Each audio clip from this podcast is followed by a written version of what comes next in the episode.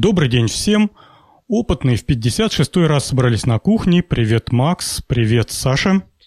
Привет, Жень. Привет, дорогой гость. И, Всем привет. И нам опять есть о чем поговорить. Да, сегодня вот у нас гость, причем гость званный, желанный. Звал я его еще несколько передач назад. Нет, наверное, несколько пять передач назад. Было такое дело. Ну вот, наконец-то созрел. Это из наших постоянных слушателей. Так что видите, как нам просто прийти, и если у кого есть желание, давайте. Будем только рады. А теперь к темам. Что у нас, какие-нибудь орг-вопросы есть? А, есть же орг-вопросы, я же совсем забыл. Э, Какие? Я, я тут пошел на беспрецедентный эксперимент и первый подкаст четвертого сезона собрал в виде видеоролика. Ты, Макс, видел, что я натворил? Я, я видел, но я, я так понимаю, это очень трудоемко все-таки сделать. Не то слово. Нет. В воскресенье где-то с 11 часов утра и собралось на YouTube, выложилось только где-то там часам к 11 вечера.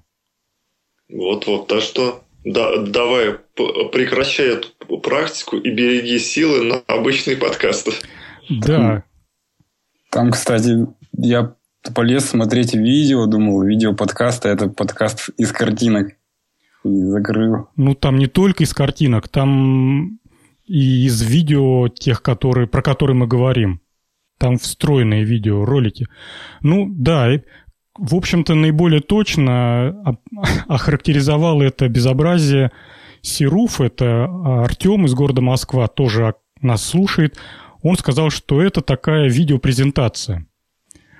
Поэтому, ну, первый эксперимент посмотрим, а там, скорее всего, да, собирать такое слишком хлопотно. Ладно, все орг-вопросы закончились, теперь к нашим темам. И первая тема, я тут на сайте Make накопал э, ссылочку на... Тьфу-то, блин, выскочила рекламная заставка баннерная. Накопал ссылку на YouTube-канал, где какой-то человек из Японии... Вьетнама. Ага, да, точно, из Вьетнама. Все свое время, вот вы меня критикуете за то, что я на YouTube что-то выкладываю, а этого человека хвалят, потому что он создает в Autodesk Inventory, это программа для 3D-моделирования, создает 3D-модели различных механизмов и их анимирует, и потом выкладывает. В общем, у него уже набралась библиотека из 1700 анимированных кинематических моделей всяких механизмов, начиная там от каких-то классических простых мальтийский крест, еще что-то там, грейдерный механизм, а, кулачковый механизм, это я сейчас так вспоминаю из предмета теории механизмов и машин, вот, зубчатая передача, и все это вот в виде таких э, роликов можно посмотреть, можно увидеть все, как, как все это работает в реальной жизни.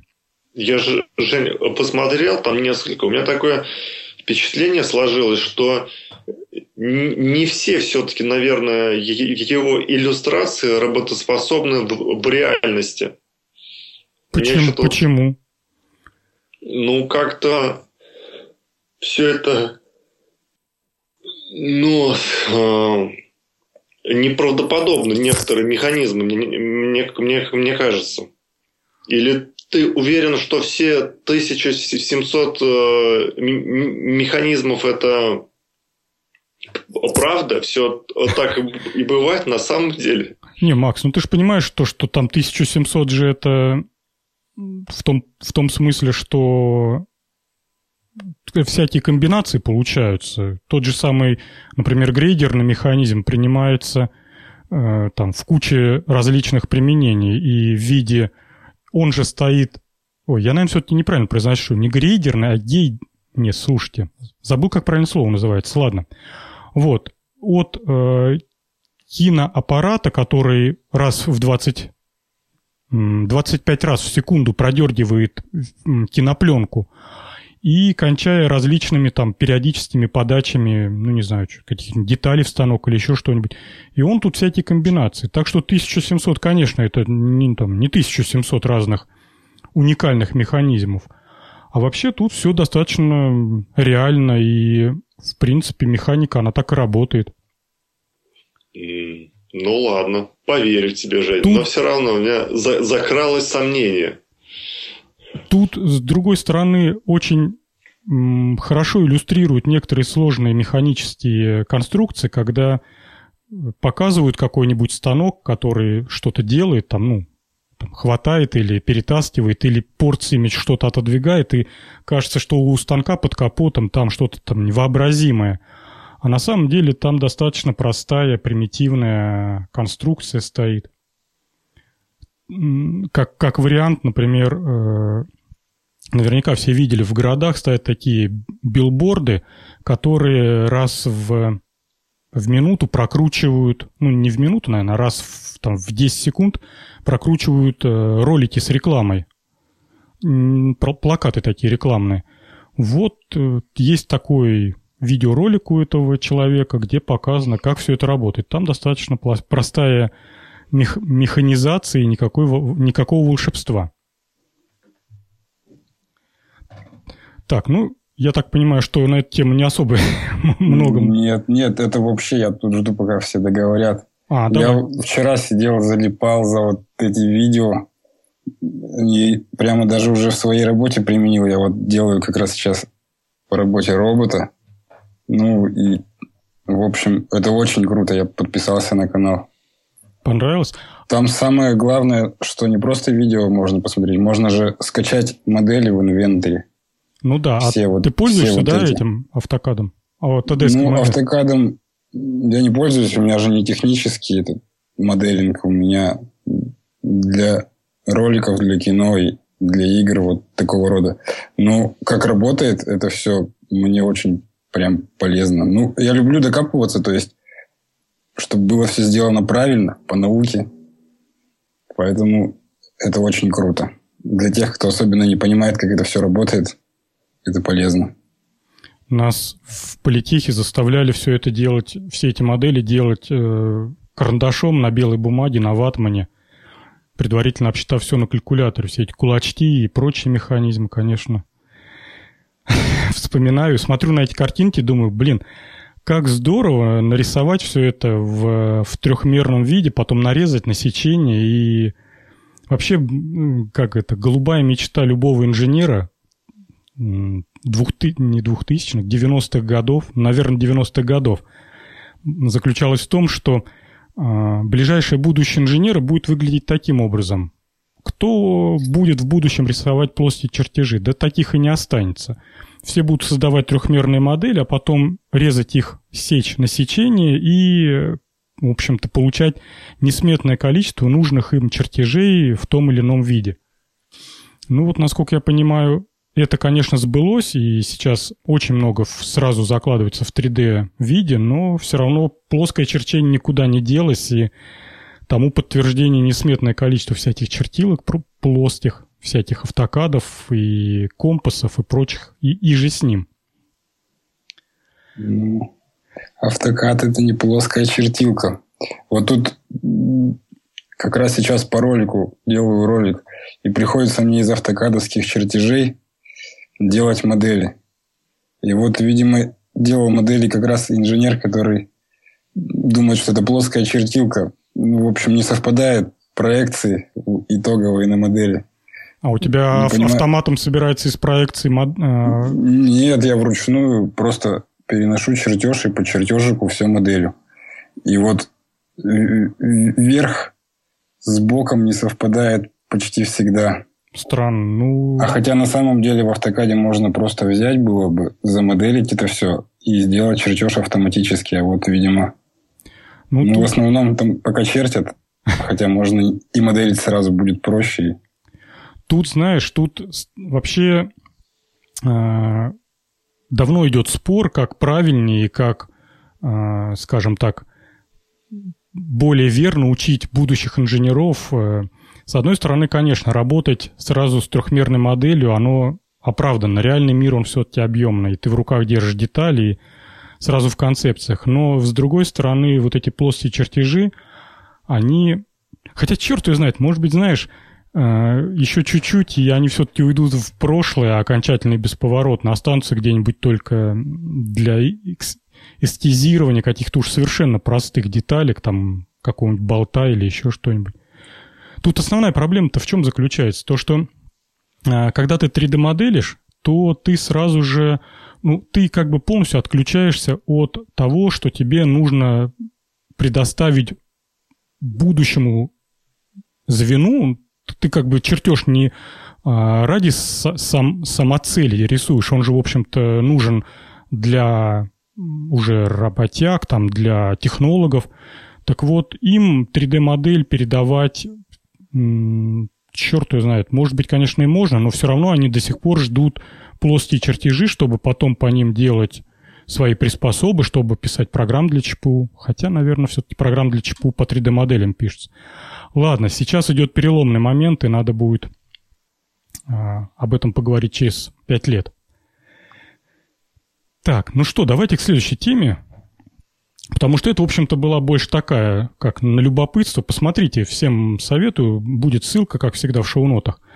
Следующую тему, Саш, я тебе хотел отдать. Ты у нас ближе всех к дизайну. Вот свою точку зрения. Да, я... Ну, следующая тема про робота, который рисует акварелью. Да, про робота, который да. рисует акварели. Робот Сильвия, если правильно я прочитал все.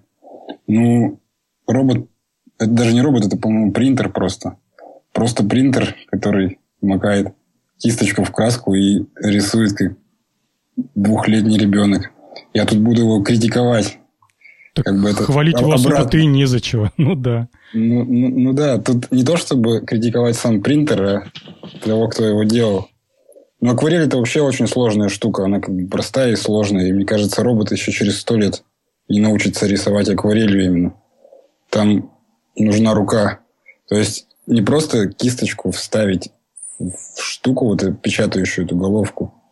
Нужен наклон соблюдать, воды набирать определенное количество, вытирать, промакивать. Но очень сложная техника. Я до сих пор рисую акварелью так же, как этот робот. Я вот, кстати, и думал, что основная проблема будет за контролем количества краски в кисти. Ну вот он повел линию, а как этот робот сообразит, что краска кончилась в кисточке?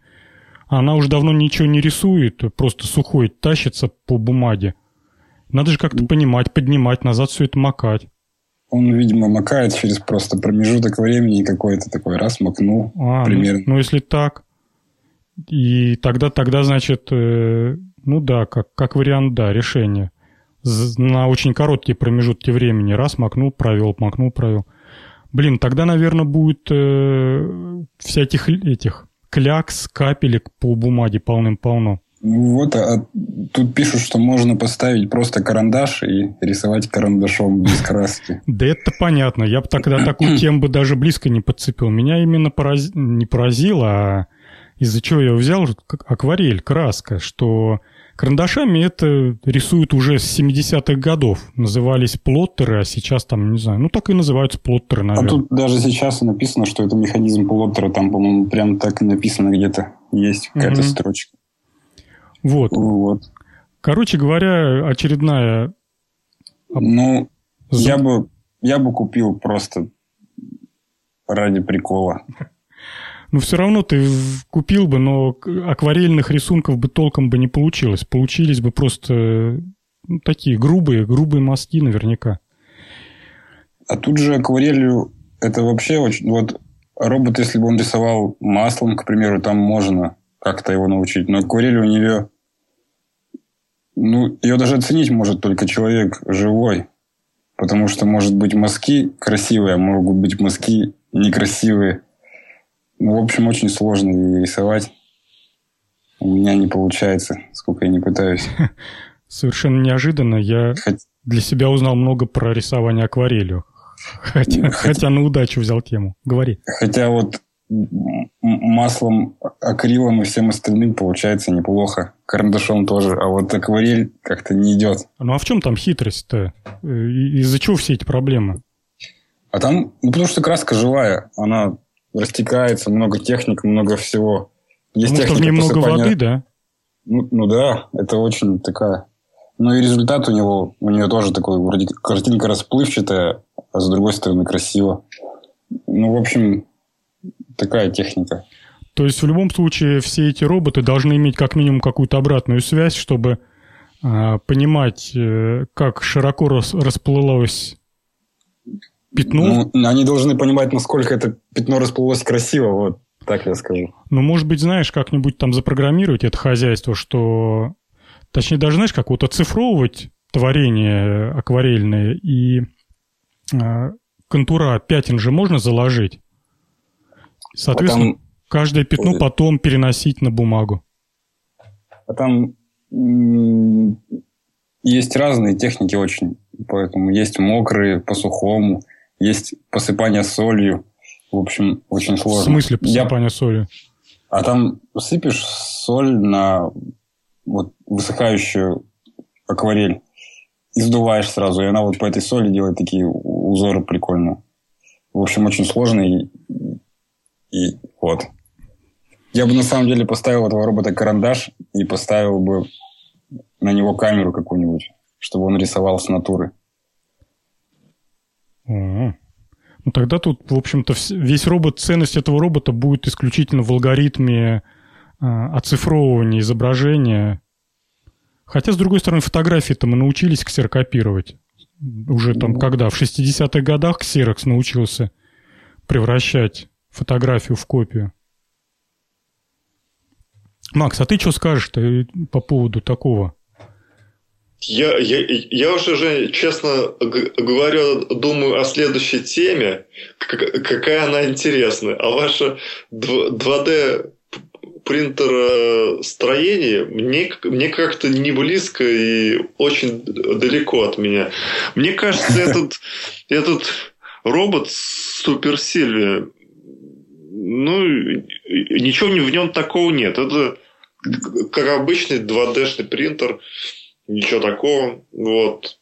Просто интересно, что он э, краской, акварелью размазывает все.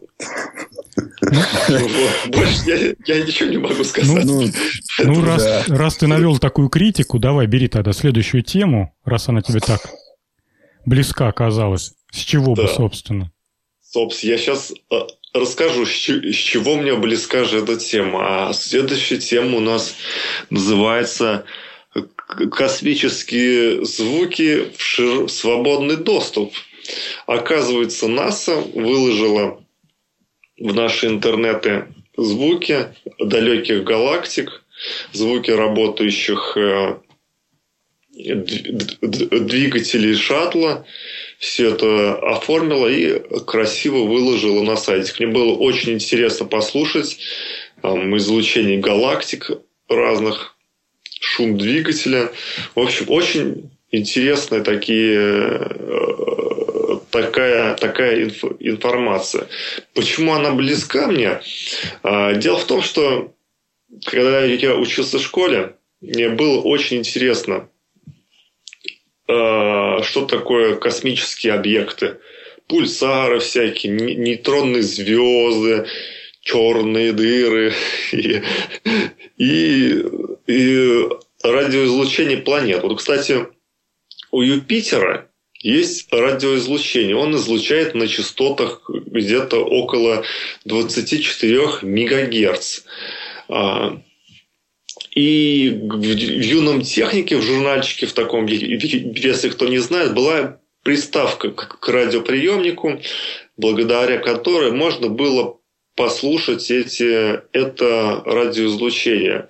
И вот я помню, как я пытался ее сделать, паял-паял, ничего у меня не, не заработало, я расстроился. Вот. Но спустя годы, когда у меня появилась э, радиостанции со, с, с, с сплошным таким перекрытием диапазонов, я наконец-то осуществил свою мечту и послушал радиоизлучение э, Юпитера. Оно напоминает э, шум морских волн, шум прибоя. И еще, конечно, радиоастрономия, она э,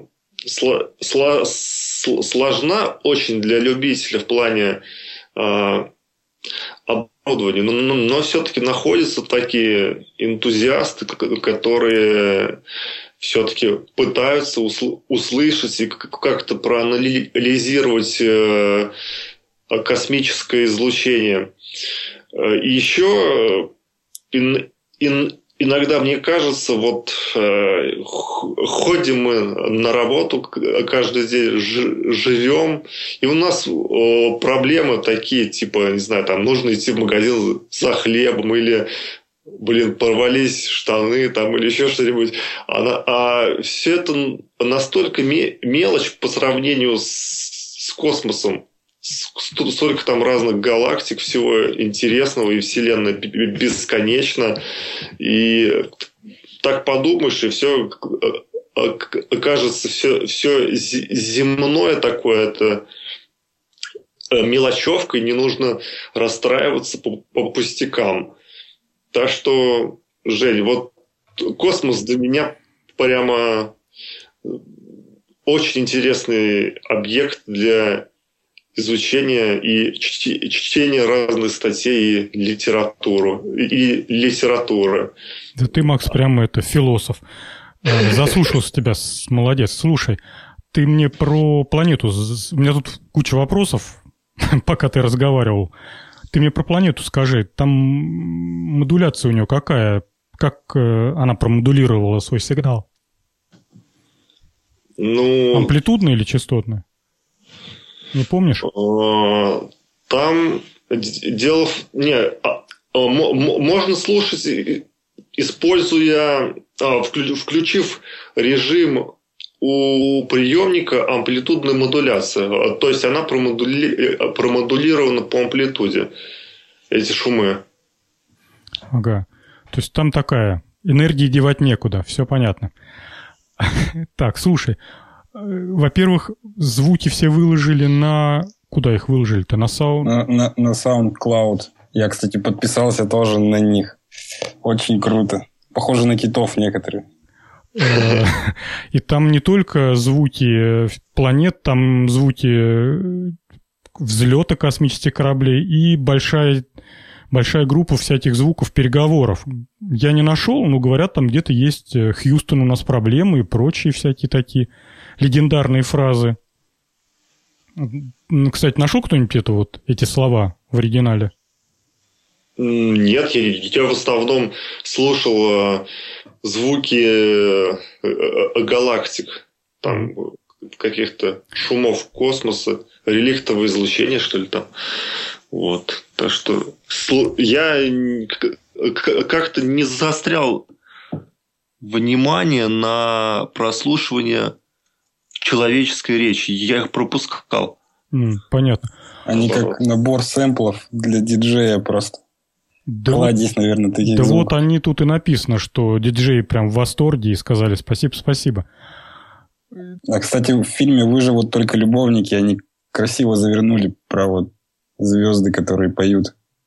Они там говорили, ну, главный герой, что вот, мол, в космосе где-то далеко-далеко есть огромный алмаз, который больше нашего Солнца, и он поет музыку. Что-то как-то так было. Это он по принципу из-за того, что Вселенная бесконечна, в ней есть все? В том числе... Нет, они в смысле того, что он спрессованный, видимо, настолько, ну, как бы под силой гравитации, что превратился в алмаз. Про пульсар они там говорили. Mm-hmm. А то это... Понятно. Так, что тут еще можно сказать? Еще интересно, почему я так. хотел же, же, же спросить у Саши, он имеет отношение к какой-нибудь, а, какой-нибудь к электронике или, или к радиолюбительству? Ну, а какое отношение там? Ну, там ну, паял что-нибудь, может а, ну, быть, я детекторный приемник. Нет, я за такое не берусь. Я вот как китайская быдлопайка, я вот так паяю что-нибудь. Что, а, ну, что-нибудь сломалось? Если... Ну, и то под чьим-нибудь руководством. Если сломалось что-нибудь простое, то сам паяю, а если что-нибудь посложнее, то кто-нибудь мне говорит, как паять, и я паяю. Ну, в общем, пока как-то так, на уровне начально. начиная, новичка. Понятно. О, ладно, ну, поражению-то я все знаю. Ладно, я, я понял, что э, о технической реализации амплитудного приемника с амплитудно модулированным приемным тарактом мне поговорить не с, не, не, не, не с кем будет. Ну, ну да ладно. Ну, поговори Можно- со мной, Макс. Ну, Можно что послу- Я могу послушать. Начинай. Ну, Же- начинаю, Жень. Ну, на самом деле, самый главный элемент в таком приемнике – это диод. Он детектирует. Да, но его роль, на удивление, банальна, и вот если так разобраться, то делает он совсем мало. Ну ладно, продолжай, извини. Ну, на самом деле, ампли- я что думаю, что откл- отклоняюсь от темы, Жень. Ну, говори, говори. Ну хорошо, я, вам сейчас вкратце расскажу так э, блок схему супергетеродинного радиоприемника с одним преобразованием частоты, который принимает амплитудно модулированный сигнал. Первое Первый блок – это преселектор, который у нас э, настраивается на диапазон частот, который, э, который должен принимать наш радиоприемник. По- Потом идет смеситель, и на смеситель подается сигнал с генератора. Там смешиваются частоты сигнала и гетеродина. На выходе мы по- по- получаем целый спе- сп- спектр комбинационных частот. Э, Далее идет у нас усилитель промежуточной частоты, то есть после э, смешения входного сигнала и гете- гетеродина у нас появились нужные нам разностные или су- суммарные частоты. Мы их потом с помощью фильтра отфильтровываем. И дальше у нас идет детектор. Детектор диод. И далее усилитель низкой частоты, который усиливает наш сигнал и подает нам в наушник. То есть вот с помощью такого оборудования можно послушать радиоизлучение Юпитера. Ну, ты самое главное, Макс, скажи, для чего, вот, чем были плохие приемники прямого усиления, почему вот эту всю сложность э, с супердитеродинами замутили? А, ну, самая, самая главная причина – это их плохая селективность, потому что входным контуром довольно э, вх- вх- входной контур имеет довольно широкую полосу пропускания, и поэтому плохо настроивается на станции, которые стоят рядом. А, То есть вы можете э, э, прослушивать одновременно две станции с помощью приемника прямого усиления, в ко- в котором нет э, гетеродина и смесителя с усилителем промежуточной частоты, а только есть преселектор, детектор и, усили- и усилитель низкой частоты. Вот гл- гл- гл- гл- главная причина в, в- в том, что нельзя добиться э, нужной избирательности по так называемому соседнему каналу. Вот э, объяснение закончено. Тут еще когда слушаю, слушаю эти звуки, значит, и все время у меня мысли, что они какие-то...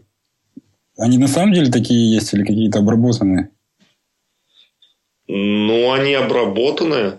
Их э, э, я, я так понимаю, тут, тут как? Тут можно слушать э, как, как же сказать-то? Есть у нас частотная модуляция, есть амплитудная. И вот в разных модуляциях они будут по, по- по-разному зву- звучать. Слушай, Макс, по-моему, Просто Саша про другое прямо- спросил. И вопрос... Прямо другой. сильно, сильно красивые, да, какие-то, как будто бы их взяли и допилили на компьютере. Кстати, хороший вопрос. Ведь половина этих звуков реально не существует. Вот тот же самый звук Юпитер, про который ты говорил. Нужно четко понимать, что Юпитер, ну, в общем-то, не звучит. Ну, то есть, если мы бы каким-то образом прилетели бы на Юпитер и сели бы, ухо вытащили бы в открытый космос и послушали, то, ну, даже несмотря на то, что там атмосферы нет и некому звук передавать, и звука-то, в общем-то, нет, который нечем передавать. Потому что, как Макс правильно сказал, сколько там, 25 мегагерц? 24. 24. Примерно. Это изначально уже радиоизлучение. И он, в общем-то, просто, как сказать, не, не было того, что в человеческом понимании называется звук. А, Ну, ну, я еще про другое. Я думал, что будет просто шум, типа, ну, разный. И вот удивился, что некоторые очень сильно красивые звуки. И как-то Может, их- даже, даже как-то не верится, что они А тут может быть разные комбинации модуляций. Смотри, э, из-за того, что в космосе много одновременно излучающих э, объектов, а объекты между собой перемещаются, то происходит взаимная модуляция и взаимное там перекрытие. А так как, в общем-то, в космосе довольно-таки все как по часам работает, в общем, очень уж там все здорово устроено, поэтому звуки иногда выглядят очень красиво. Я думаю, их просто очистили от шумов, от э, и получились красивые такие звуки. Ты думаешь, выделили какую-то какую-то гар- ну, даже не гармонику, а чего там вы одну из э, модуляций? Одну из... Ну, не одну из модуляций, а... Ну, хотя, да, может быть, убрали они как- какой-нибудь один сигнал. Сейчас же э, легко с помощью компьютера отделить один сигнал от другого. Сейчас уже возможности не те, что раньше. Я думаю, все-таки их там как-то вот с помощью компьютеров а, а, очищают один сигнал от другого и получаются такие красивенькие звуки, чтобы лю- людям понравилось. И даже вот пе- переговоры, они же тоже, как сказать-то, там есть шу- шумы, но их не слышно. Их, их, их- их сп- сп- сп- специально обработали, чтобы речь слыхалась э, более отчетливо. А мне кажется, вот с речью именно, наоборот, шумов добавили, чтобы более... Потому что я слушал Правдоподобно. эти речи, да, и они такие, как в кино говорят. А вот на самом деле мы вот говорим, никаких шумов нет вроде. Мне кажется, на речь их специально добавляют. Не, ну это да, есть такой, такой способ, когда на определенном э, шумовом фоне, на определенном уровне разборчивость становится выше. Так, я хотел сказать, что там в этой библиотеке даже звуки росси- российского, советского спутника, того самого первого, который всего лишь навсего делал бип-бип. Кстати, вот этот спутник, который запустили, когда же его запустили? В, в 60 каком? В первом году. В первом да. году, наверное, да. Вот. Он вот этими звуками бип-бип давал свою внутреннюю телеметрию.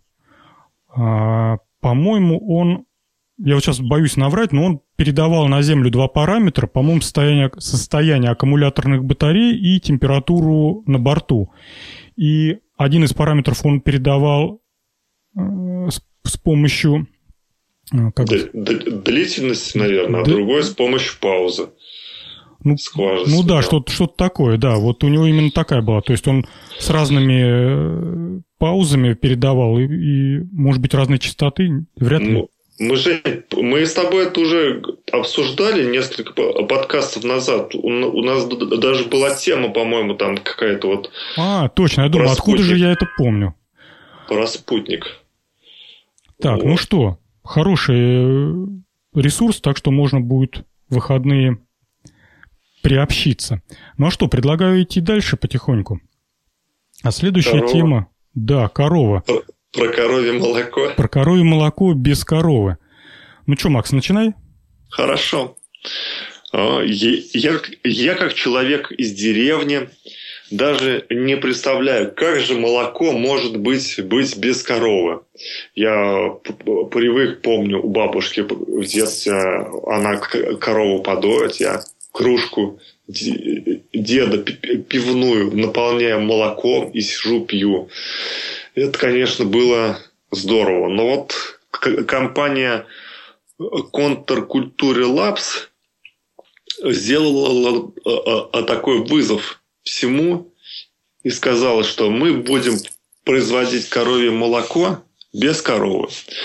И что вы думаете, как они это собираются реализовать? Они собираются произвести сыр без животных жиров из, из некой субстанции, которая молекулярно идентична настоящему молоку. А вот эту субстанцию, в свою очередь, получат из обычных дрожжей и последовательности генов. Что знает последовательности генов, я, я не знаю, что это значит. Вот. Ну, то есть на деле а, эта компания хочет производить не, не молоко, а сыр, сыр без молока. Вот. Я считаю, что это кощунство. Ничего не Коровье молоко должно быть из, из-под коровы. Мне кажется, сейчас... Вот я живу в городе, прямо в центре. По-моему, молоко тоже уже давно не из-под коровы, а непонятно откуда у нас. Ну, смотри, молоко, сухое молоко, оно тоже из коровы, оно там обезвоживается, но корове. Либо реально добавляются всякие, как называют, растительные белки, ну, там соевые в основном, но это уже так называемые молочные продукты. Но тут же хотят именно молоко повторить, вот прям вот как молоко. Я тут полез почитать, что вообще такое молоко, ну, как бы освежить в, в памяти. Вот. На самом деле довольно-таки сложная штука это молоко несмотря на то, что, ну, как бы понятно, там жирки, бел... жирки, жиры, белки, углеводы.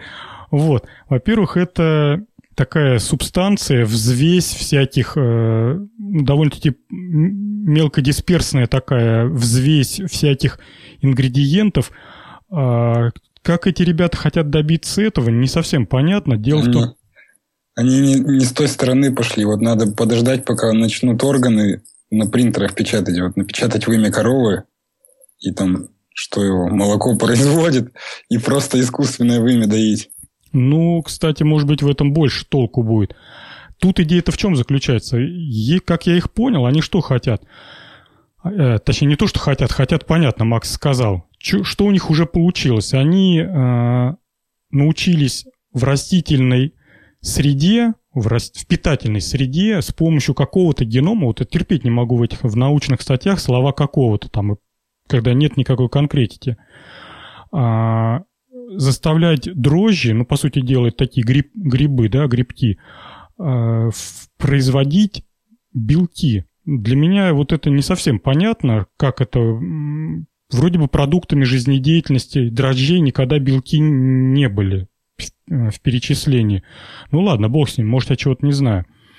Вот, но молоко это далеко не одни белки. Но, судя по тому, что я прочитал, пока им удалось просто сформировать там с десяток разных видов белков. А теперь нужно откуда-то брать жиры, чтобы сделать молоко определенной жирности. Потом надо брать э, там еще целая химическая таблица Менделеева. Плюс, если они все-таки хотят э, коровье молоко получать, то я вот сегодня полез почитать в Википедии про молоко. Довольно-таки интересные там факты указаны, что свежевыданное молоко в течение двух часов обладает бактерицидным действием. Есть какие-то микроэлементы в молоке, которые активно уничтожают всю живую сущность вокруг себя. И измеряли на протяжении там, двух часов молоко свежевыдаено, количество всяких бактерий внутри молока в течение двух часов только понижается. Ну, понятно, что это, блин, крутая вещь. Является реальным антисептиком. То есть, если палец порезал, то можно прямо в свежее молоко засунуть, и все проживет, как на собаке. Вот. А, Женя, а помнишь, ты, может быть, слышал, что э, в деревнях раньше, когда продавали молоко, чтобы оно не прогисало, засовывали туда лягушек. Вот, может быть, их, их можно было туда совать, потому что молоко антисептик. Ну, а там вроде как у них из, из кожи тоже какой-то антисептик. Видимо, когда молочный антисептик перестает действовать, действует. Тут забавно в статье написано, что команда стартапа, психолог, бухгалтер и бывший маркетолог из Apple. А где тут химик и биолог? Ну, тут стоит химик-биолог, потом ну психолог, бухгалтер и маркетолог из Apple. Они сейчас, видимо, сделают молоко для богатых, а потом оно превратиться в молоко для бедных. Тут где-то была написана такая фраза, что молоком можно считать э, жидкость, которая по э, вкусовым качествам и как бы не калорийностью, а физическому воздействию на человека действует аналогично натуральному коровьему молоку, это можно считать молоком. То есть не обязательно его разбирать там на все элементы. Достаточно соблюсти просто его там, ну не знаю, калорийность, питательность, mm. вот, питательность. А про действие же тоже споры до сих пор. Мы вот с женой как-то спорили. Она говорит, молоко бесполезно. Я говорю, полезно. И начали друг другу приводить примеры из Википедии. И вроде до сих пор непонятно, полезно ну или бесполезно. Ну, тут я не буду умничать, не знаю. Но вот у меня детеныш, которому уже много годков, сколько им там, 17 уже, он каждый день выпивает там, по литру молока, и куда что девается? Ну, вот полезное, значит. Плюс э, молоко, это прям вот... Тут, кстати, с другой стороны, вот с темы на тему перескакиваю, все препараты, ну, может быть, не все, но большинство препаратов для спортивного питания, где входит белок для роста мышц, он же на основе молочного белка строится, поэтому как бы довольно-таки важная вещь. Саш, ты там чем-то шуршишь возле микрофона и прям в это все в эфир лезет. Так, а я не пойму. А вот сейчас не шуршит, он, видимо, у меня болтается на ухе и, и... шуршит об, об меня. Об щетину. Ну да. Да, похоже на то. Да, да, да, да, да. Вот. А, так, ну что, Макс, что у тебя про коровье молоко еще есть какие посконные знания из деревни? Про коровье молоко. Вот вы говорите, что молоко может быть не полезным. Тогда чем детей поесть? Пивом, что ли? А у них, есть, у, у них есть отговорка на этот счет, что молоко полезно только детям, а у взрослых оно не усваивается. А, вон Кстати, об этом уже тысячу я, раз копии ломали, я, и там не я, факт. Я пью, в общем, молоко, а жена пьет кефир. Ну, а я пью ряженку. Это, знаешь, это битва э, остро, остроголовых, да, и тупого, тупоголовых. Да, с какой стороны яйцо разбивать? Ну что? Жень, я еще что хотел сказать. Ну, у нас были козы, и я помню, коза наелась полыни. И вот у молока был вкус полыни, когда я пил. У козьего. Кстати, я тут раз у нас такая это минутка... Молочная тема. Да, минутка... Э, этих, молока. Да, молока и знаний из Википедии. Я из Википедии подчерп, подчерпнул, что молочные железы, ну там, по крайней мере, про женские рассказано, что клетки, которые вырабатывают молоко, э, очень близки к клеткам, которые отвечают за потоотделение. По сути дела, это одни и те же клетки, только там каким-то образом перестроены. Ну, они разные есть... выделяют, но вот сами клетки природа не стала заморачиваться. Говорит, а, и это тоже сойдет и туда. И запихнула их туда. То есть получается, что грудь это сальная железа такая. Ну, получается, да. Получается, да. Ну, точнее, множество желез, да, там куча клеток, каждая из которых там по капельке своего секрета вырабатывает, выделяет, все это накапливается. В общем, сложная химия. Что интересно, ну, природа некоторым дала больше клеток, кому-то меньше, а детей выкамливают э, все равно успешно, что маленькая а, грудь, что большая грудь. Вам не кажется это интересным и удивительным? Или мы отклонялись от темы? Ну, ну, давай поговорим про это. Подкаст 18 плюс там 18 поставить будет. Так, ну что, предлагаю от молока переходить к следующей теме. Я вот тут... К пивному аппарату? К пивному аппарату? Нет, у меня тут тему я поставил про очередную попытку про очередную попытку борьбы с загрязнением океана. Мы как-то несколько передач назад говорили про то, что океаны по самой не балуйся пластиком завалены. И вот тут, значит, собираются 300 дней плавать на пароходе и фотографировать пятна с загрязнениями, и будут для этого использовать а, летающие аппараты. Я эту тему приколол, а потом сегодня утром повнимательнее почитал, что-то мне как-то она сильно разонравилась. Если я ее правильно понял, то будет плыть аппарат, ой, аппарат, пароход, и с одним единственным беспилотником, который будет по программе делать облет и передавать данные почему-то на жесткий диск, который находится на Земле. Ну, в общем, какая-то какая-то странная...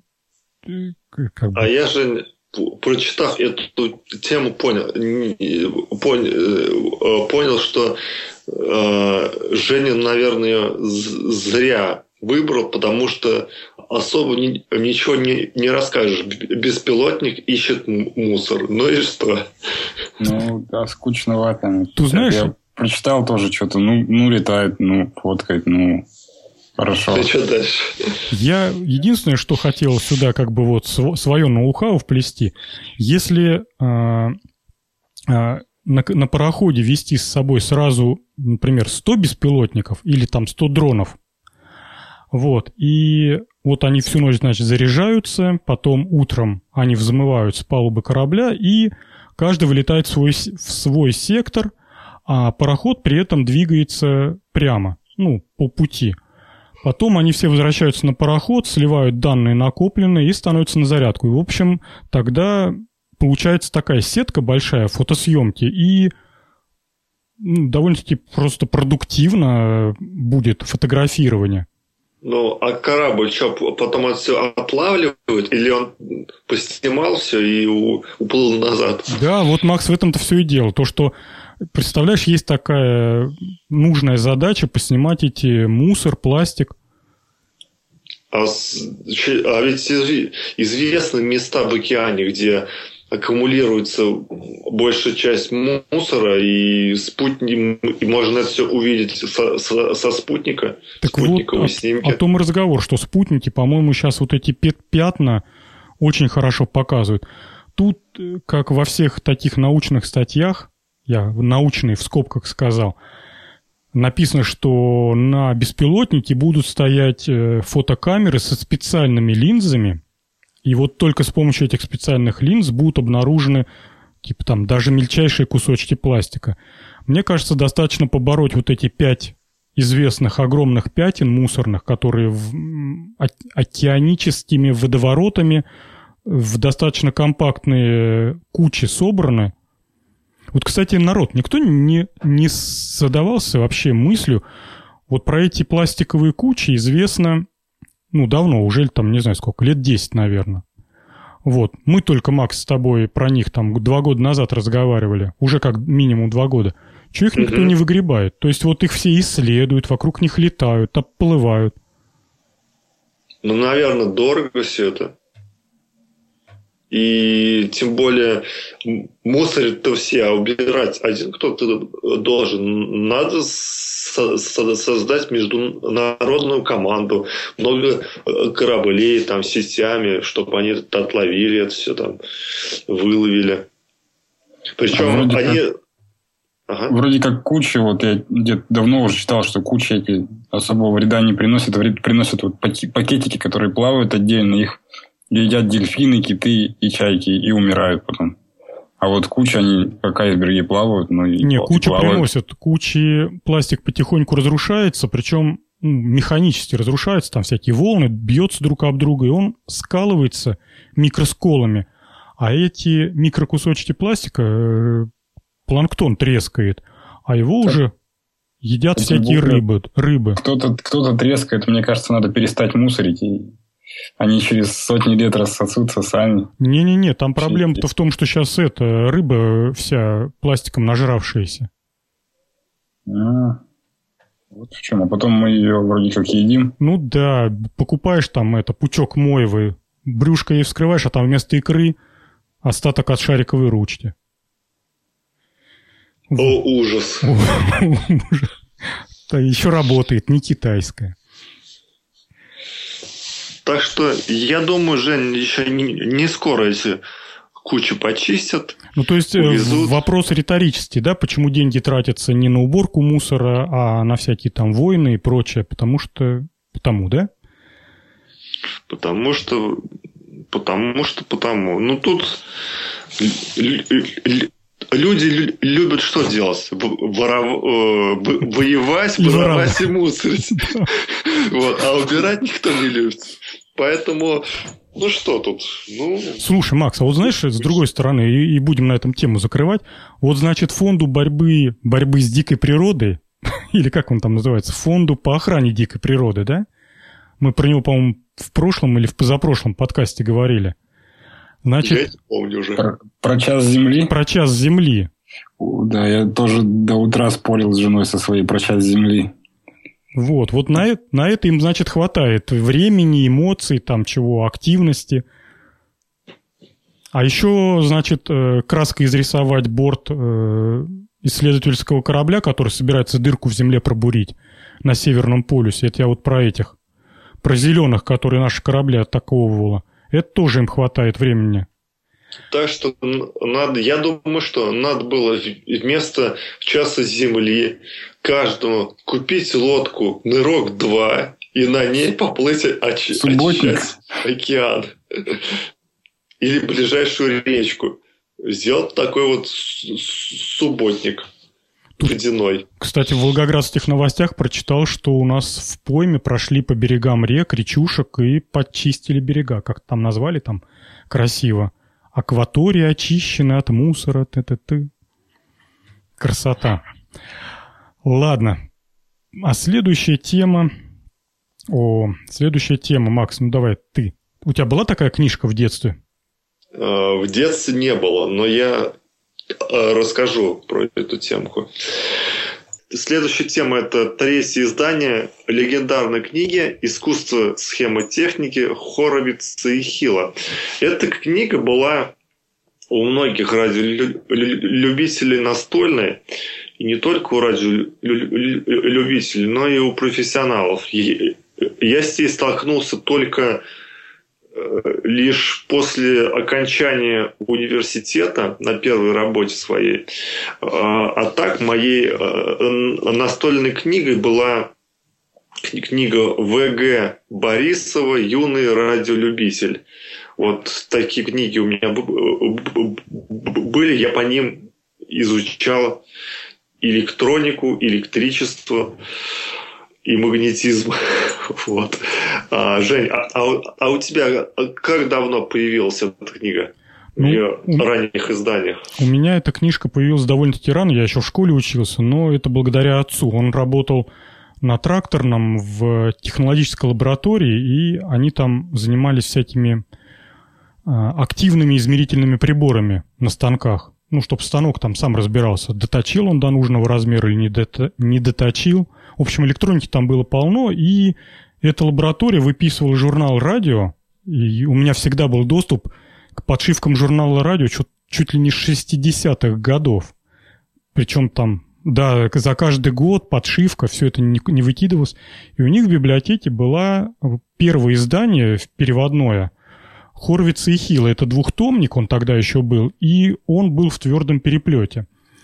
И Отец мне принес ее, сказал, ну вот, на попробуй, и все. И я тогда, я его умолял, говорю, ты ее не относи только, пожалуйста, вот ты там второй том пока забери, я пока с первым разберусь. Не, конечно, книжка гениальная. В общем-то, по сути дела, это такой академический учебник для самоучек, для тех, кто хочет в это во все вникнуть. А когда я уже там закончил политех, э, в книжных магазинах появились книжки, как кончился вот этот советский дефицит, когда книжек нифига не купишь, то появился Хорвиц и Хилл, по-моему, ну, второе издание он, что ли. Он трехтомник был и в мягкой обложке. И вот э, я его тогда купил, и он у меня до сих пор стоит на полках, на полках, на полке. И э, давно я его не доставал, но знаю, что у меня он есть. Вообще, конечно, книжка гениальная. Она замечательна тем, что очень так методологически вся информация подана, ничего лишнего, и с другой стороны во многих местах разбирается чуть подробнее, нежели просто, знаешь, так вот по поверхности а, пробежаться. Я вот с Хоровицем, не знаю, Макс, если у тебя была в детстве такая книжка, была, было такое, была такая книжка, по-моему, автор Сворень называется, Сворень. Ой, как же она называется? Не, не, не, не было такой книжки. У меня только были все ВГ Борисовы. Борисов. Ну, Борисов это классика. Сейчас я попробую быстро найти. Борисов, да, я его в библиотеке брал, у меня э, с другом мы его на пару, я его сдаю, друг берет, друг сдает, я беру. В общем-то, она в библиотеку практически никогда не возвращалась. Так. Сворень Рудольф Анатольевич. Электроника шаг за шагом. Книжка. Вот эта книжка тоже очень крутая. Кстати, вот прям очень хорошая. На удивление, она была необычно написана для того, для того времени, где такой, знаете, э, с элементами комикса, когда иллюстрации были с такими, с людьми, ну не с людьми, а с персонажами, изо рта которых облачка с текстами выходили. Конечно, для там, 70-х, 80-х годов для Советского Союза там жар, жанр комиксов был в общем-то, редок.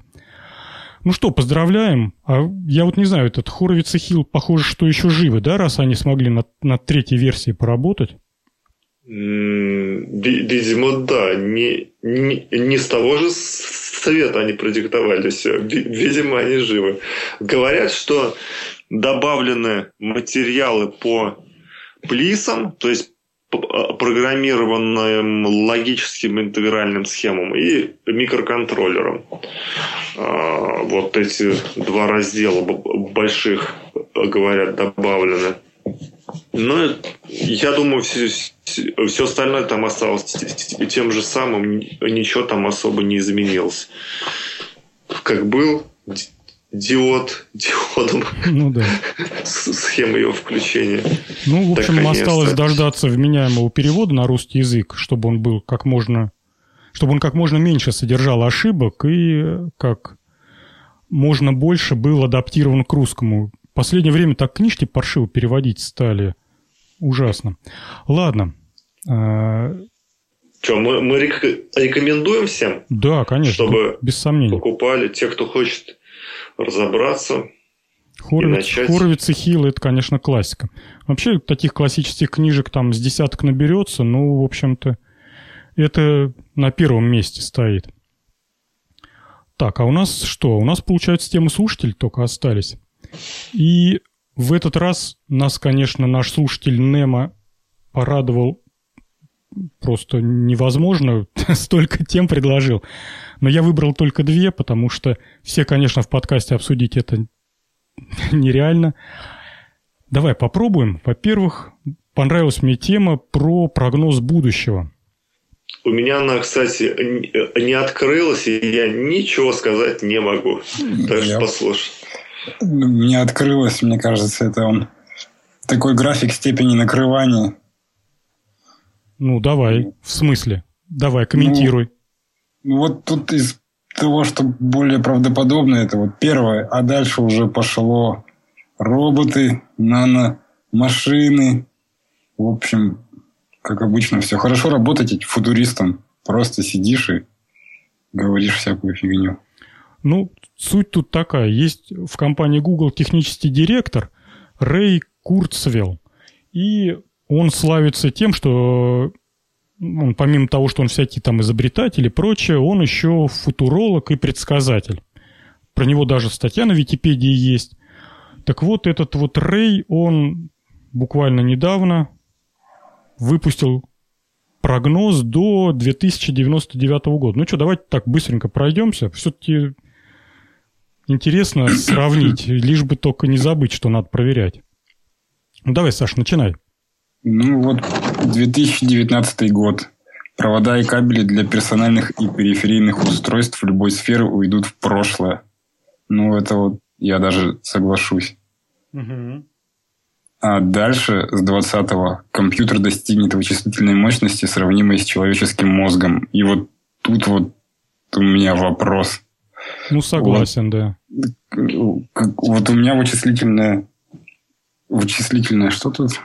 Мощность. Вычислительные мощности моего мозга, как я их определю? Все правильно, не с чем сверить.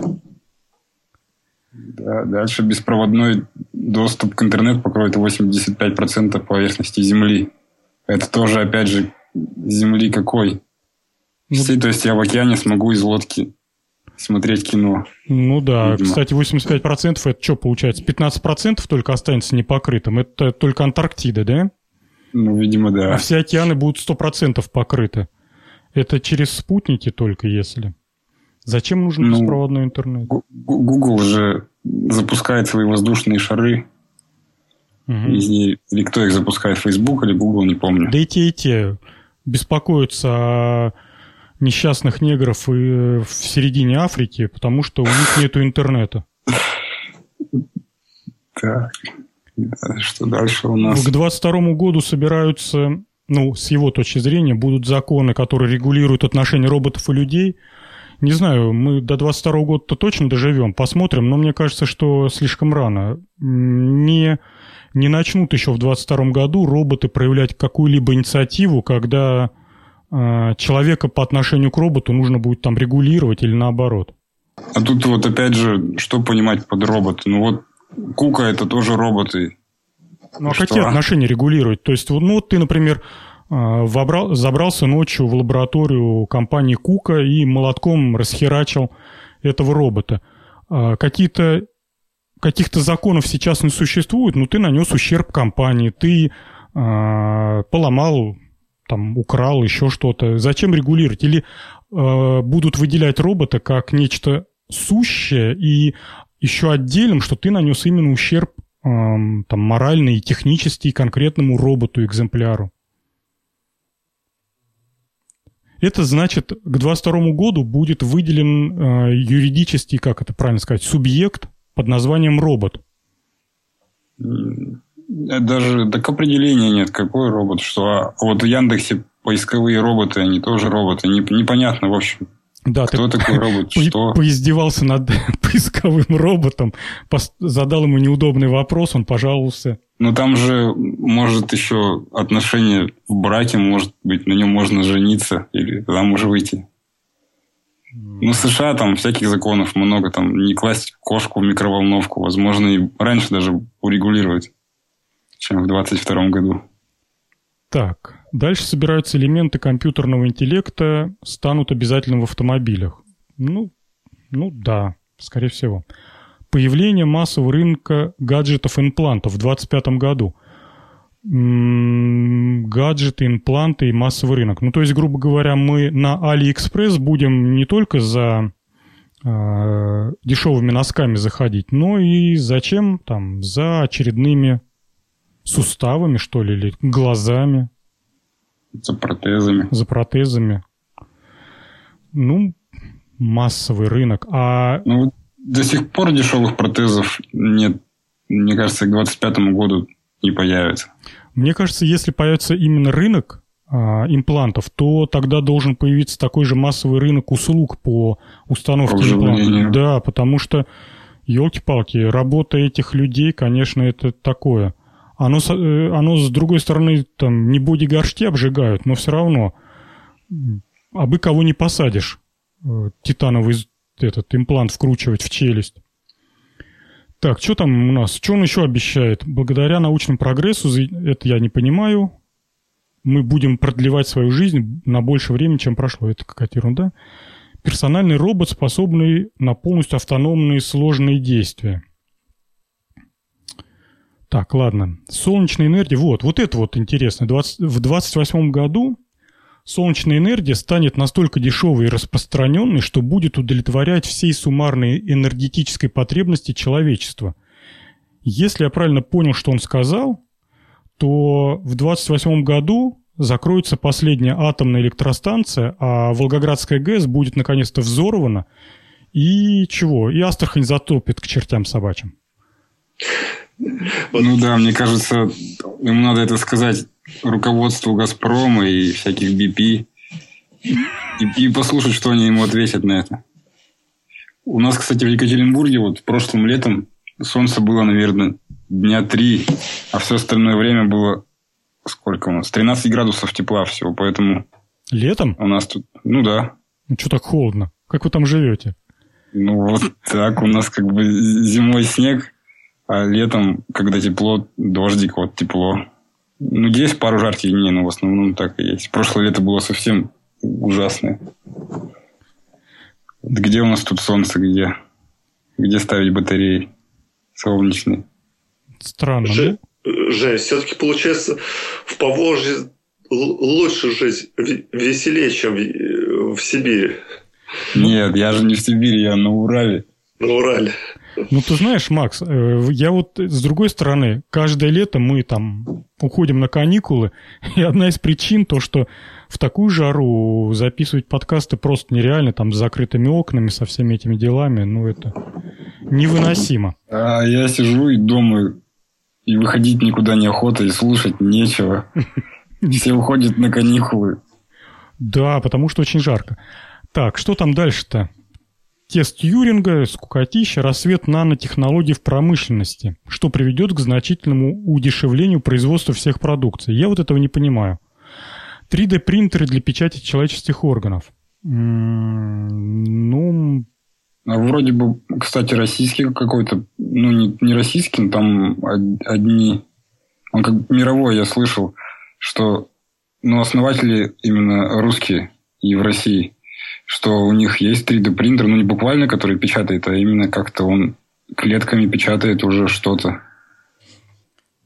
Ты знаешь, я как-то с год назад, когда первые эти статьи попались на глаза, я попытался разобраться про вот эту всю 3D-печать органов. И что-то мне как-то на удивление попалась удачная статья, и там было сказано буквально следующее. То, что вот это, то, что называют 3D-печатью, это очень условное название, потому что реальный орган, ну ты понимаешь, да, клетка, ну когда ну, есть ткань, то клетки друг с другом общаются. То есть они через мембраны, там, хи химии, там как-то передают информацию, ну, в общем, понятно. Если ты клетку на клетку просто положишь, то она связь установит через какое-то время. Если установит. Пока приживется. Ну да, обычным русским словом приживется, можно это называть. Поэтому вот мы на существующий слой клеток наносим новый слой. Ты представляешь, печатать клетками? То есть современные 3D-принтеры это, в общем-то, такие а, топ, такие топоры, такие грубые-грубые такие монстры, потому что клетка, она же более миниатюрна. И вот ты на слой наносишь, потом ты ставишь вот эту всю штуку в стерильную камеру, потому что клетки подвержены, там же и бактерии тут же на них налетят, сожрать там или что там, расплодиться. Какая-то часть обязательно отомрет. Вот. Какая-то часть приживется. Потом спустя какое-то время, ну, предположим, что это там 3-4 часа, ты наносишь следующий слой. Ну, в общем, тут нужен какой-то прорыв. Тут очень плохое слово «печать». Послойное нанесение клетки на клетки. Вот, да, кстати, вот один из, из участников проекта, он рассказывал, что ну, наш принтер как бы принтером не называют, но раз вы хотите называть его принтером, который печатает органы, называйте. Вот, наконец-то, есть какие-то трезвые люди. Это что-то должно быть другое. Мне больше нравится идея выращивания, когда ты э, закладываешь какое-то ядро и заставляешь его делиться. И он делит такую субстанцию клеток одного типа. Ну, например, там огромный лоскут кожи. Э, вот, значит, в 1931 году мы сможем пить молоко коровье без коровы из вымени, которое напечатано на принтере. Я даже, может быть, доживу. В 1932 году нанороботы научат использовать в медицинских целях, опять же, надо в терминах разбираться, что они словом нанороботы называют. Может быть, у нас другое понимание, так что пропускаем. А это, кстати, у них есть четкое какое-то. В общем, роботы, которые размером с клетку, вот так вроде как представляю Да это-то себе. понятно. Только, Саш, смотри, тут же вопрос-то какой. А, робот размером с клетку а, уже не робот в нашем понимании, потому что у нас робот – это механическое устройство с программным управлением, ну и так далее, да?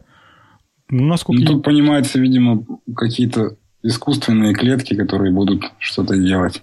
Да, вот те нанороботы, которые сейчас называются нанороботом, это чаще всего какие-то белковые цепочки, которые живут своей собственной жизнью, видны только под микроскопом и не поддаются никакому управлению, кроме, ну, грубо говоря, если их нагревать, они скукоживаются влево, а если их охлаждать, то вправо. Поэтому, если мы, например, будем три раза в минуту менять температуру, то вот этот наноробот продвинется по сосуду а. на 3 микрометра о, мы можем управлять нанороботом. Может, у него будут программироваться в ДНК чего-нибудь, ну, там схемы. Вот, насколько я знаю, на сегодня это вот буквально так. А сейчас говорят, ну вот видите, мы же можем его продвинуть на 3 микрометра по нашей программе. Давайте мы к нему аспирин привяжем, и пусть он плывет, значит, сразу к больному месту и вкалывает ему аспирин. Мне кажется, он тут еще пишет в медицинских целях. Они мне сначала будут как наркотики, потом как оружие, а потом, возможно, в медицинских целях. Ну вот, кстати, наркотики, скорее всего, быстрее доберутся до цели. Так, самоуправляемые автомобили заполнят дороги, скукотища. Первое свидание человека с искусственным интеллектом. Фильм «Она». Это я не знаю, что такое. О, хороший фильм, кстати. Ну, свежий, что ли? Ну, прошлого года, но посмотреть стоит, снят красиво. Ладно, спасибо. Именно приятно смотреть на него. Что за фильм? Она. Она? Про искусственный интеллект. Ну, там как мужик не, общается... Не, не рассказывай, не рассказывай. Ну, в общем, а я же рассказываю это без ну, хотя бы суть. А, ну ладно. Суть, суть главный герой общается с Сири. Ну, там Сири, конечно, супер умная, как... И вот он в нее влюбляется, ну и дальше поехало, пошло. Мне, кстати, очень понравился тут кто-то из наших э, слушателей, а не помню кто, подкинул э, тему с ссылкой на сериал «Черное зеркало». И я прям вот просмотрел все сезоны с превеликим удовольствием. Прям мне понравился. Я тоже, Жень, просмотрел, мне тоже понравился. Я э, пожалел, что их очень мало сезонов. Там, по-моему, четыре сезона, в сезоне по две-три серии, что ли. Ну да очень мне напомнило сборники фантастики такие, где в одном сборнике несколько рассказов, и все рассказы короткие, но такие, логически законченные и заставляющие задуматься.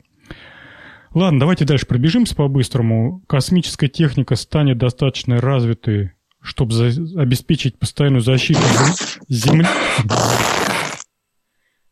Чтобы, обес...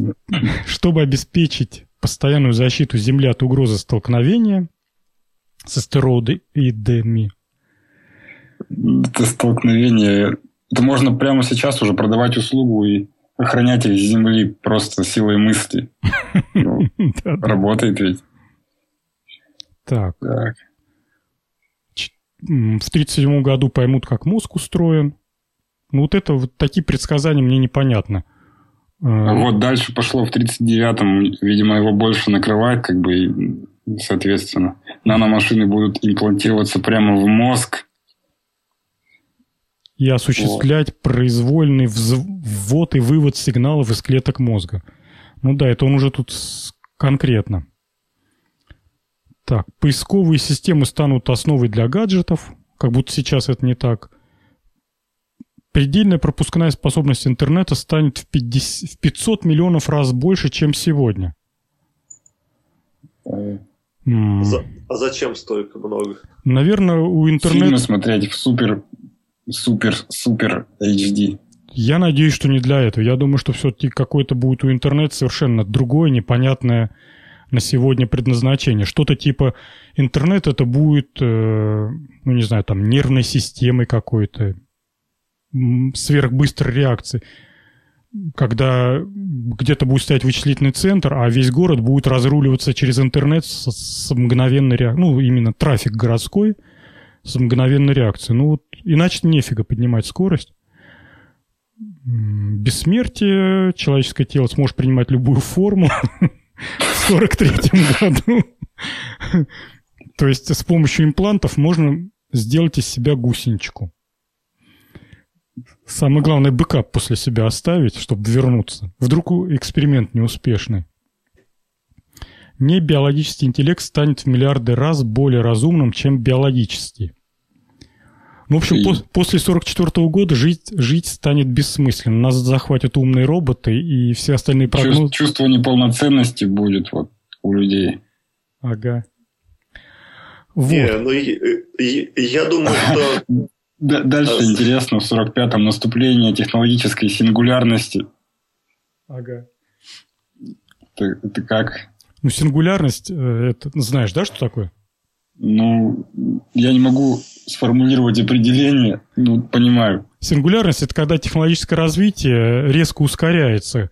Вот, грубо говоря, от, ну вот, от, от чего? Ну, пускай от паровоза до автомобиля – прошло сто лет изобретений. Ну, то есть паровоз Черепанова, это какие там 1600-1700 год?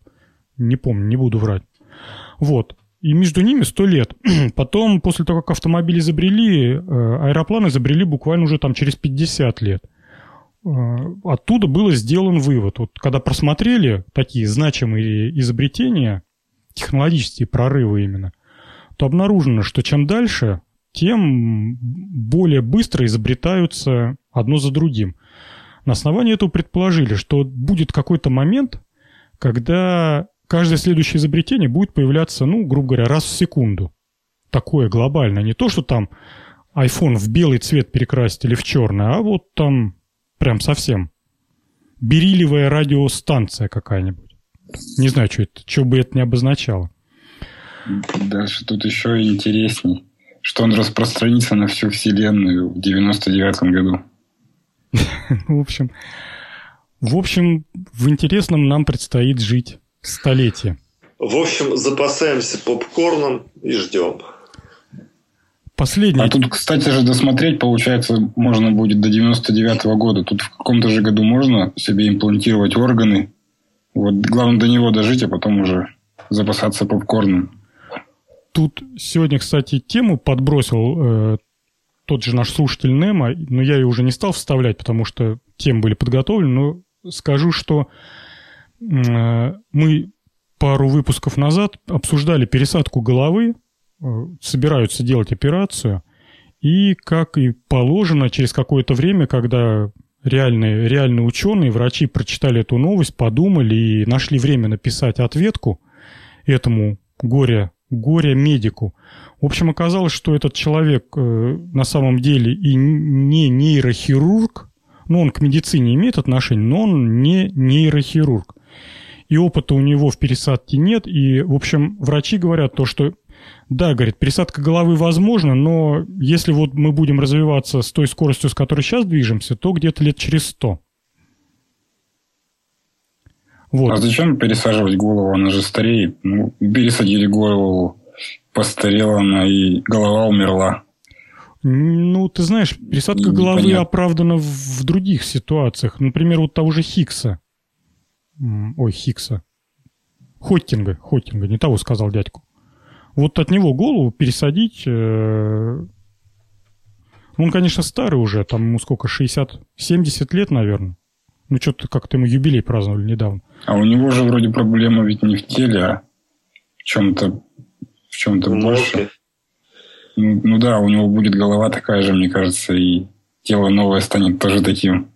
Ну, есть какие-то болезни, когда тело теряет мышечную массу, и человек не может управлять, потому что элементарно двигать нечем. Вот, и в новом Ты теле... Как, как-то топорно голову пересадил, и как звучит, в общем, так и мне кажется, и, и выглядеть будет не очень. Ну, медики, современные медики говорят, что это больше похоже на утку, нежели на какое-то реальное заявление о возможном. Вообще, если вот, предсказания окажутся правильными, то напрашивается вывод, что человека лучше бэкапить в виде какого-то слепка информации, его сущности. То есть надо все это, конечно, сгенерировать, разобраться, из чего состоит человек, в том смысле из, из эмоций, из знаний, там, из умений, и все это сливать в, в электронном виде. А потом, когда приходит физическая смерть, то пере, перегружать его там либо в электронном виде оживлять, либо там, не знаю, в робота пересаживать. Ну, как бы не надо очередное биологическое тело человеку создавать. Кстати, вот следующая наша тема реально может помочь. Э, опять же, от нашего слушателя Немо он э, накопал забавный сайт. Ребята, команда занимается изготовлением роботов, которые, которые в общем-то... Управляют мимикой. Да, которые очень сильно а, подражают... Выглядит страшновато так. Да, которые очень сильно подражают мимике человека. И а, по большому счету получается, что если а, как бы срастется все одно с другим, то вполне возможно, что будет ходить нестареющий робот с мимикой и с чертами лица, лица меня и с предсказуемым поведением, мыслями, умением. Так что... И будет, и будет записывать подкасты. Про одно и то же. А, Про роботов. Hanson Robotics делает роботов, э, в общем-то, они, они делают в основном только такие, роботов по плечи, хотя у них есть там экземпляры и полнотельного. Я поискал, думаю, ну вот, конечно, все эти рекламные заявления классно, но что у них внутри? У них, нашел информацию, у них проимитировано 65 мышц, и где-то там была фотография в глубине сайта закопанная, где один из роботов без вот этого лица, то есть со снятой э, вот этой резиновой маской, ну, он не резин, там какой-то специальный пластический материал, и под ним огромная куча приводов, просто там напичкана, как, я не знаю, как тараканов где, за плинтусом. Вот. И плюс они хвастаются тем, что им удалось изобрести какой-то материал, который похож на кожу и который там легко деформируется, трансформируется. В общем, реальный прорыв с их точки зрения именно... Тут есть фотография головы Эйнштейна крупным планом там с подкрашенными глазами и с наклеенными волосами. Что-то не похоже они на людей выглядят. Как динозавры с выставки динозавров я вот ходил. Они выглядят ну, какие-то резиновые куклы, вот эти также. Еще жужжат причем, когда говорят. Они их сейчас и предлагают как э, интерьер для выставок, для демонстраций. То есть поставьте вот такого роботу голову э, на детский праздник. Потом дети неделю спать Для детей было бы интереснее поставить голову робота, прямо робота, чем голову Эйнштейна с накрашенными глазами. Да-да-да. Вот, или в какой-нибудь там в, на презентации, и вот он будет без остановки с мимикой разговаривать. Макс, ты добавишь что-нибудь? Я добавлю, что меня очень порадовало э, достижение ребят компании. Я прям, мне очень понравилось. Там э, женщина такая есть, и у, у нее очень правдоподобная мимика. Прям очень. И я думаю, что скоро, возможно, мы Возможно, ро, роботы, которые обладают мимикой и будут э, изготовлены полностью, то есть не только голову, возможно, это даст новое направление в порноиндустрии. Ну да, вот. Пелевин об этом предупреждал в своей книжке, что да, скоро все так и будет. А, кстати, Хорошо. вот именно тогда и придется делать регулирование по поводу роботов. Законодательное. Чтобы извращения не переносились на этих безобидных и несчастных существ. На Эйнштейна? Резинового. Ну, он тут такой прям бедолага, он так испуганно смотрит вот на фотографии. Ну что, коллеги, давайте на этой прекрасной, прекрасной ноте заканчивать. Э, Саш, спасибо тебе за то, что пришел к нам в гости. Приходи, когда будет время. Всегда будем тебе рады и открыты. Тем более уже опыт есть, понимаешь, что, как, куда крутить. Ну, все, как обычно, услышимся через две недели. Всем пока. Пока-пока.